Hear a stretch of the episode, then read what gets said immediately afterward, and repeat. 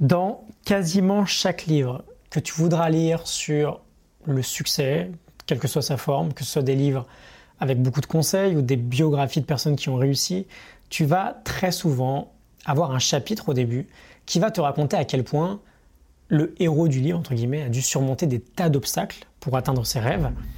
Et comme il n'a jamais abandonné, eh bien, il a fini par atteindre ce rêve-là. On va dire à Walt Disney euh, que ce qu'il faisait, c'était nul. On va dire à Michael Jordan qu'il sera jamais une star du basket. On va refuser J.K. Rowling dans toutes les maisons d'édition.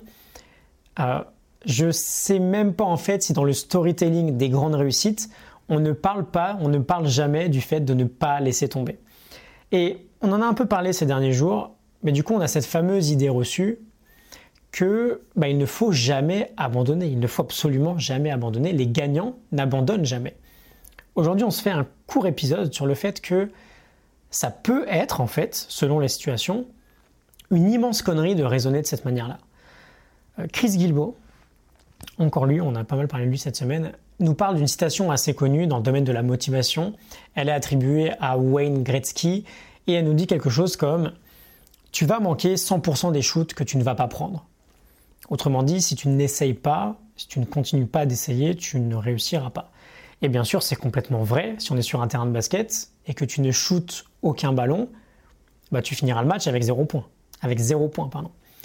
Euh, mais qu'est-ce qui se passe si tu shootes quand même, mais que tu ne mets aucun panier et que potentiellement, sur les 100 shoots que tu mets, tu n'en mets aucun. Tu rates 100% des shoots que tu prends. Parce que c'est souvent ça qui se passe dans la vraie vie, en fait. Quand ça fonctionne pas, c'est souvent que c'est la direction qui est mauvaise.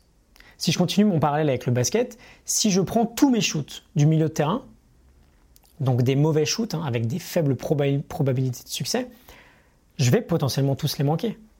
Et qu'est-ce qui va se passer? On va arrêter de me passer la balle. Et on va même me sortir du terrain et on va laisser ceux qui arrivent à scorer sur le terrain.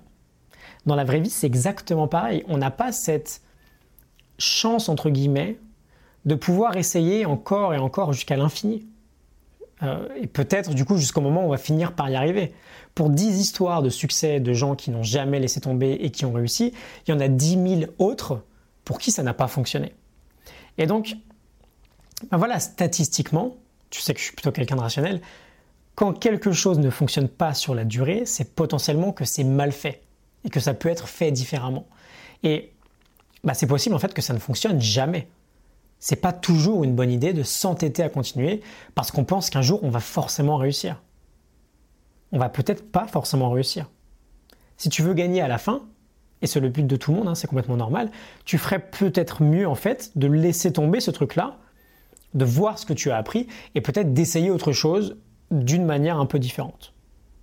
Parfois, si tu veux gagner, je cite à nouveau Chris Gilbo, tu dois juste jouer à un autre jeu. Il nous dit qu'en réalité, les gagnants, les vrais gagnants, abandonnent en permanence. Essaye de réfléchir un peu à ça. On manque 100% des shoots que l'on ne prend pas, ok?